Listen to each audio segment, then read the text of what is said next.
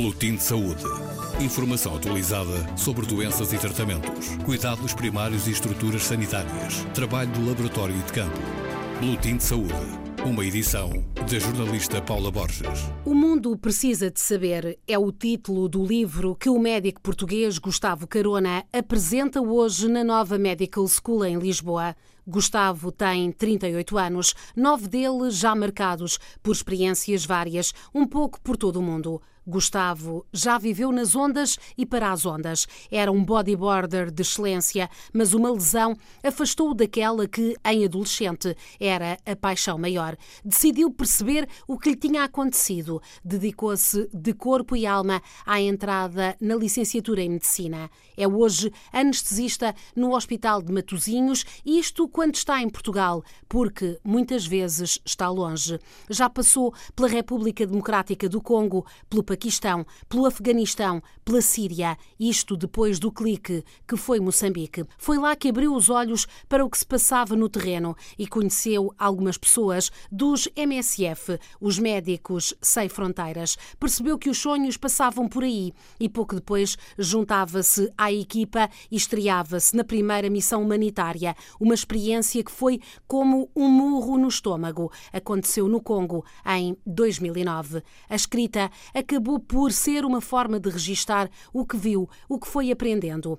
Este livro é mais uma tentativa para que estas vidas não sejam minimizadas, não sejam esquecidas. Como Gustavo explicou nesta entrevista a José Manuel Rosendo, que mais logo apresenta o livro O Mundo Precisa de Saber. Eu escolhi medicina já atrás das minhas emoções eh, e, e, gosto de centrar as minhas decisões principais no coração. E houve um momento em que eu senti realmente que ser médico fazia mais sentido Uh, além fronteiras e em locais do planeta muito necessitados. E uma viagem a Moçambique marcou-me bastante enquanto turista e fui, fui atrás dessas emoções de querer eh, exercer a minha profissão onde ela é mais importante que me fez uh, fazer essas missões todas que referenciou e que eu muito me orgulho. Portanto, imagino que tenha trocado uma vida mais confortável por uma vida, enfim, em que o desafio é, é, é constante e permanente eu não sei se consigo pôr as coisas nesses termos. Eu acho que faço aquilo que me parece ser o caminho melhor para a minha felicidade e trabalhar com paixão, com motivação, sem dúvida que faz os meus dias fazerem mais sentido. E por isso, para mim, desconfortável é não me sentir bem com, com aquilo que sou e com aquilo que faço e olhar para dentro e, e não ver uh, a beleza que eu vejo em participar e conhecer outras pessoas que me inspiram em, em mundos que, que, são distantes da nossa realidade, mas que deveriam estar mais perto do nosso coração. Já falou em Moçambique, qual foi a primeira missão? De alguma forma experimental, digamos-lhe assim, foi em Moçambique, mas a minha primeira missão a sério foi na República Democrática do Congo. Uhum. Foi igualmente dura, presumo. Duríssima, duríssima. Uma guerra terrível, uma pobreza difícil de, de relatar e um cenário que me chocou pela, pelo esquecimento global, como é que uma guerra eh, que ainda hoje é, é contemporânea, isto já foi em 2009, e, e, que nunca está na ordem do dia dos nossos pensamentos e há tanta gente a sofrer. Essa dureza que constatou no, no Congo não fez esmorecer essa vontade de estar nestes locais? Eu acho que antes pelo contrário, o problema foi, foi ter experimentado, porque depois eu senti aí um prazer em exercer a minha profissão, não que não goste de o fazer em Portugal, gosto imenso, mas senti aí que, o que é a verdadeira missão de, de um médico que, que, se move por paixões e por isso senti muito senti-me muito bem com aquilo que estava a fazer, ainda que numa realidade tão triste, mas acho que era mais feliz ao fazer alguma coisa por ela. Como é que surgem em regra estas missões? O Gustavo faz saber da sua disponibilidade, depois há várias organizações não governamentais que estão no terreno e convidam-no. Eh, o Gustavo faz propostas. Como é que isto, como é que isto funciona? Uh, sim, a primeira vez numa organização requer sempre um processo de recrutamento que é de alguma forma demorado e exaustivo. A partir do momento em que quebramos essa barreira e já estamos por dentro, digamos assim, funciona exatamente como disse. Eu ofereço a minha disponibilidade temporal e eles propõem uma missão e eu tento ser honesto intelectualmente e vou para onde eles pensam que eu sou mais preciso. Uhum. Presumo que estas missões são remuneradas. São remuneradas, sim. Ou seja, aquela ideia do voluntário que vai sem ganhar nada, isso está Eu, eu gosto muito de, de, desconstruir essa questão do voluntariado, porque nós em Portugal falamos muito de voluntariado, voluntariado e esta percepção de que um médico vai com as mãos no ar salvar o mundo em África não existe. Eh, as organizações precisam de pessoas extremamente diferenciadas e profissionais eh, o meu caso nem é paradigmático, a maior parte das pessoas faz daquilo vida e, e, são, e são essas as que fazem as organizações girar. E para eu conseguir ser útil como médico, é preciso pessoas que têm anos de experiência no terreno e, obviamente, que precisam também de, de ser remuneradas por causa disso. Claro que a remuneração não é aquilo que me motiva, há algum espírito de voluntário mas acho que é importante ver que é um trabalho humanitário que exige um profissionalismo muito grande em diferentes áreas, não só Agora, vou pedir ao Gustavo que, assim como que nos leve pela mão, uh, para os ouvintes perceberem como é que, na prática, estes passos são dados até, até chegar ao terreno. Há a decisão, a ONG diz-lhe: uh, Ok, temos aqui uma missão, é em Mossul e depois? Aí Faz come... a mala e. Aí começa a viagem. A viagem começa no primeiro e-mail em que nós começamos a sentir uma vibração estranha no corpo, na antecipação de ir para locais como o Afeganistão, como a Síria, como o Iraque, em que começamos a tremer de, de algum nervosismo e de algum entusiasmo, com medo de contar à família. Para mim, esse é sempre o passo mais, mais dramático, é, é dizer à minha mãe que, que vou e para onde vou. E, e, acho, e só está consolidada a decisão se a minha mãe estiver ao corrente daquilo que eu estou a fazer. Por isso a viagem começa aí. E, e, depois parece que os dias fazem mais sentido só ao estar a preparar-me física e psicologicamente, eh, organizando a minha vida e preparando-me até com tem uma lista de equipamento que é preciso levar, de, de enfim, de bens pessoais que, que podem fazer falta e, se, e, que é difícil adquirir nesses locais?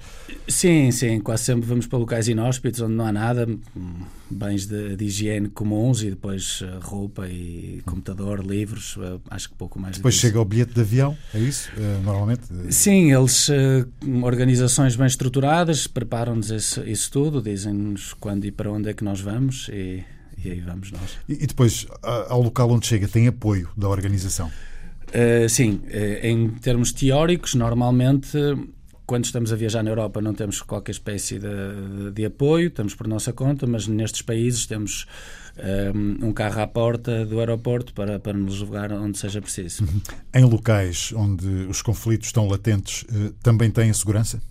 eu não queria estar a falar sobre situações altamente excepcionais, mas na quase totalidade, pelo menos que eu tenha conhecimento, já há muito tempo que os Médicos Sem Fronteiras não têm qualquer espécie de segurança e a Cruz Vermelha Internacional também não. A nossa segurança é a neutralidade, a nossa segurança é a percepção dos locais que nós estamos lá para ajudar e, e que somos. Uh, e funciona? Funciona?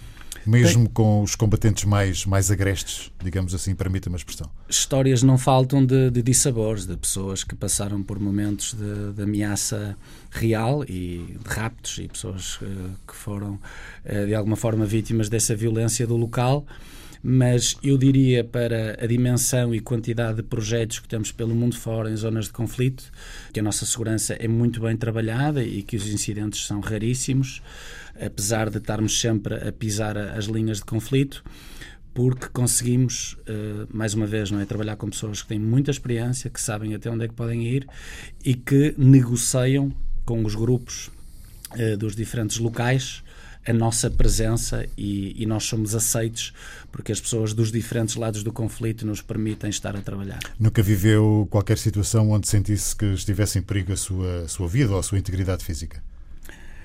é uma, é uma análise, análise de risco que, que, me, que me propõe muitas vezes a fazer. Eu na Síria ouvi frequentemente bombas a cair não longe do sítio onde eu estava. Acho que foi assim a percepção de perigo real mais próxima Mas que tive. ameaça direta? Ameaça nunca... direta acho que nunca tive. Nunca ninguém me apontou uma arma à cabeça com intenções de disparar e por isso acho que nunca senti assim...